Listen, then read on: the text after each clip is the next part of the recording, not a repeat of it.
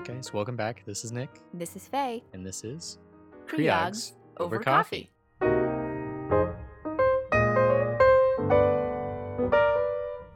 today we have with us Dr. Sean Blackwell. Dr. Sean Blackwell is the chair of the Department of Obstetrics, Gynecology, and Reproductive Sciences at the McGovern Medical School at UT Houston. He is also our current president at the Society of Maternal Fetal Medicine. So we are very honored to have you here with us today. Thank you very much, Dr. Blackwell, for being on our podcast. Well, thanks for inviting me. It's a pleasure to be here.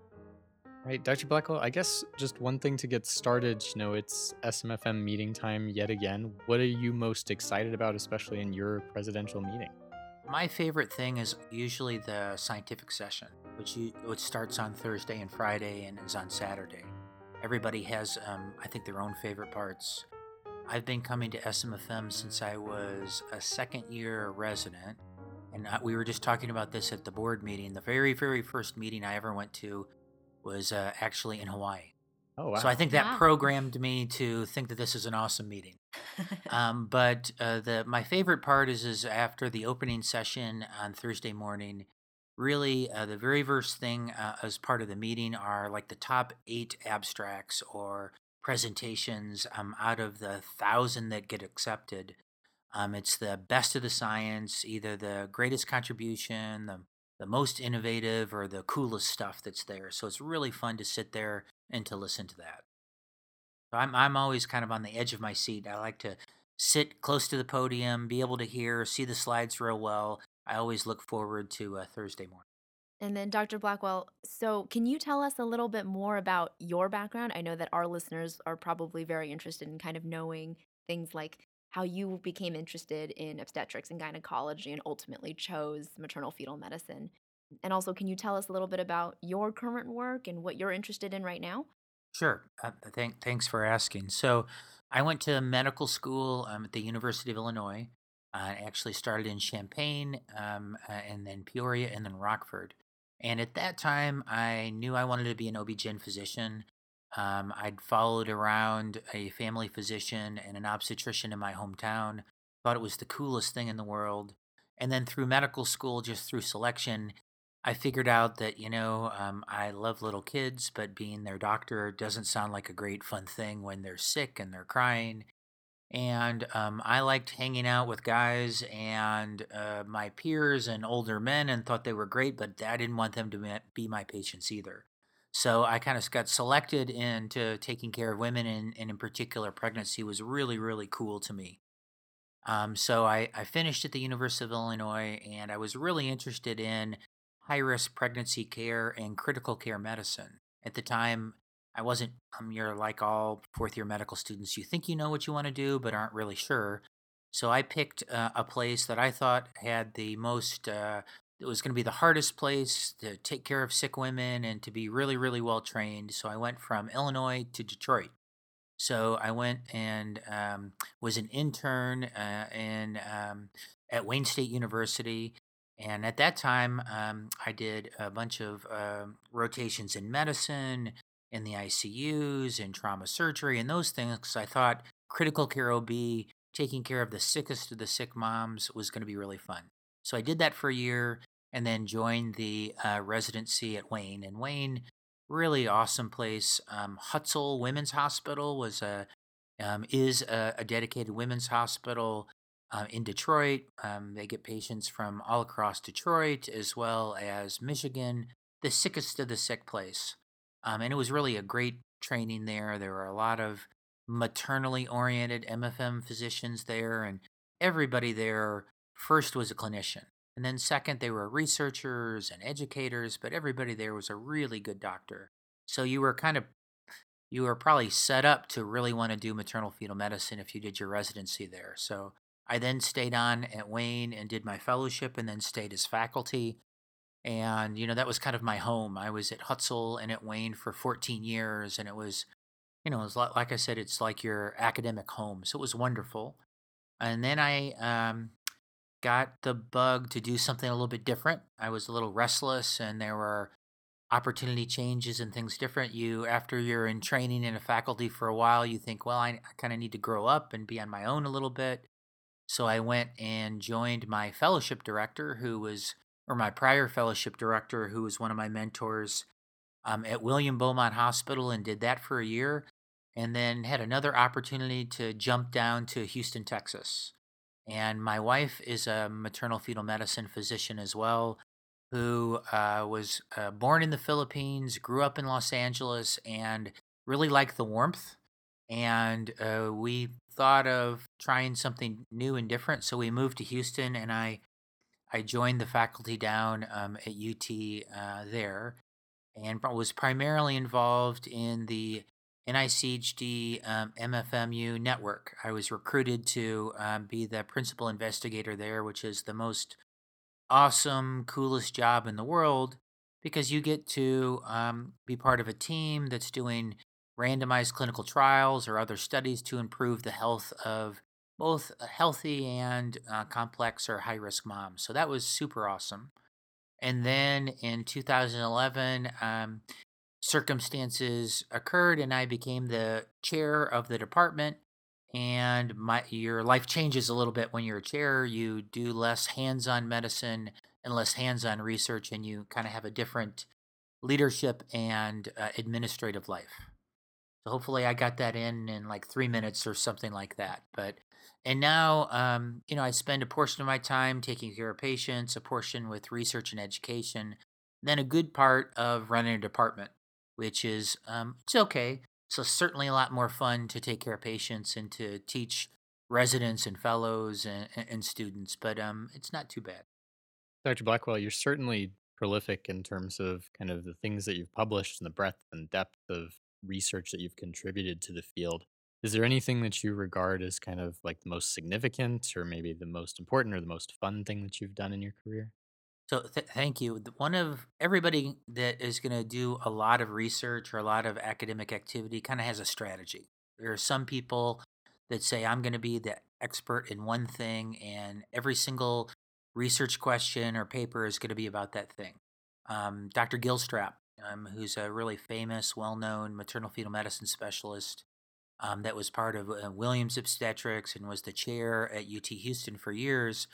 He was the expert related to umbilical cord blood gases, and I and that that's one philosophy. When I was a resident um, and then a fellow, and I kind of knew I wanted to do this, I wanted to. I decided to try to do papers or research studies in lots of different areas, so that I thought that that would make me an expert in these areas. Because if you do a if you do research and write a paper, you better know what you're doing. So you get a lot of background, you dig into the literature. So I wanted to get into preeclampsia, preterm birth, meconium, shoulder dystocia, labor management, uterine rupture, TOLAC, all those things. So I kind of jumped around a little bit. And again, it gets into my um, my interest in clinical questions and my um, ADHD a little bit very unmedicated, just to let you know. Um, but I like to do different things. Um, but I mean, when I look back on the things that I've really, really enjoyed, it's been in those areas that t- that you do something that can touch a patient or that can be used to advance care or how you change things. So that that was kind of my philosophy. And um, Dr. Blackwell, you know, I think uh, our listeners are mostly going to be medical students and residents and fellows who are interested in OBGYN or in um, MFM. What advice do you have for um, these people who are in training in terms of, um, you know, becoming successful or anything that you feel like you did in your career that was great in terms of um, helping you get to where you are today? I, I spend a lot of time talking with students and residents trying to um, help because I know it's uh, there's so much out there. Um, you're kind of like trying to figure it out as you go.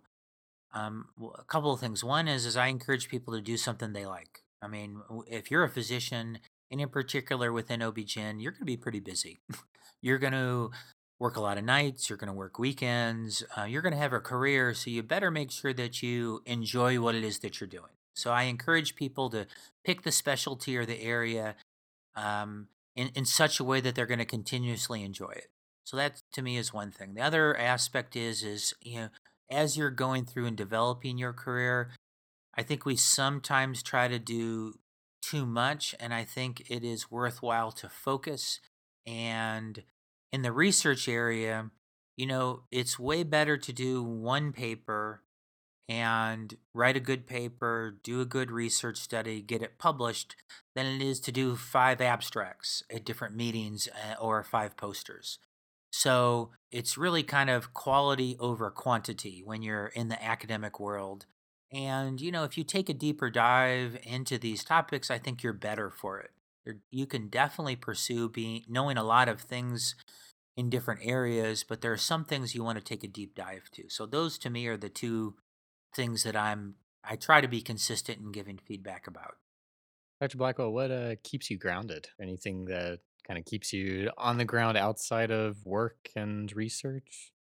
Well, like many people that do this, having work-life balance uh, hasn't been something I'm very good at for a really long time. Um, uh, so over the course of life, um, I've certainly, when I look backwards at age 52, after being out of training, I think I finished fellowship 18 years ago.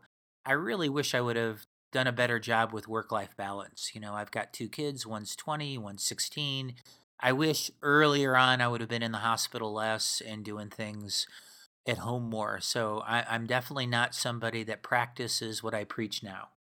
Uh, that being said, over the last several years, I've done a much better job. I've gotten into two things that have helped me at this phase of life, and I'm not sure I would have had the the self awareness 10 years ago or 15 years to do it or the need, but I'm into meditation and yoga.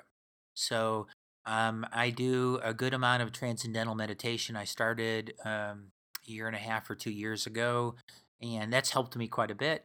And then um, I uh, I'm interested in yoga, and that's helped me eat better, sleep better, do all things better, um, get some of the nervous energy out. Um, and I think everybody should have some outlet.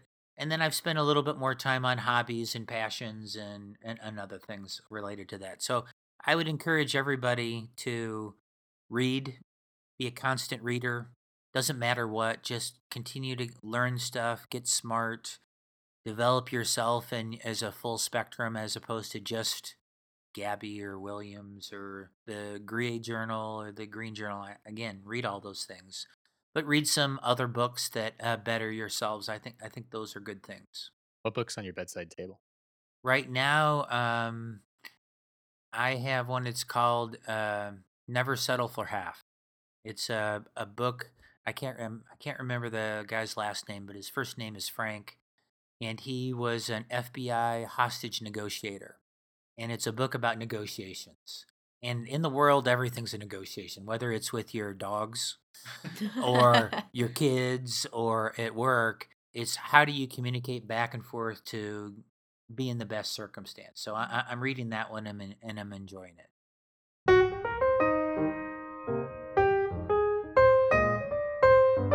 Thank you again for being with us today for our podcast, Dr. Blackwell. Uh, once again, I'm Faye. And I'm Nick. And this is Creogs Over Coffee. So, guys, if you enjoyed the podcast today, please take a look at us on iTunes, Google Play, Spotify, Overcast, Overcast, or wherever else you get your podcasts. Give us a five star rating and review. You can also find us on social media on Twitter at Creogsovercoff number one, on Facebook at Creogsovercoffee, and on our website at www.creogsovercoffee.com. If you're not already a subscriber to our Patreon, check us out at www.patreon.com slash creogsovercoffee. Get a shout out on the show or some cool swag. And if you have anything that you would like to hear on the podcast, if you have any corrections for us, or if you just want to come and say hi, you can email us at creogsovercoffee at gmail.com.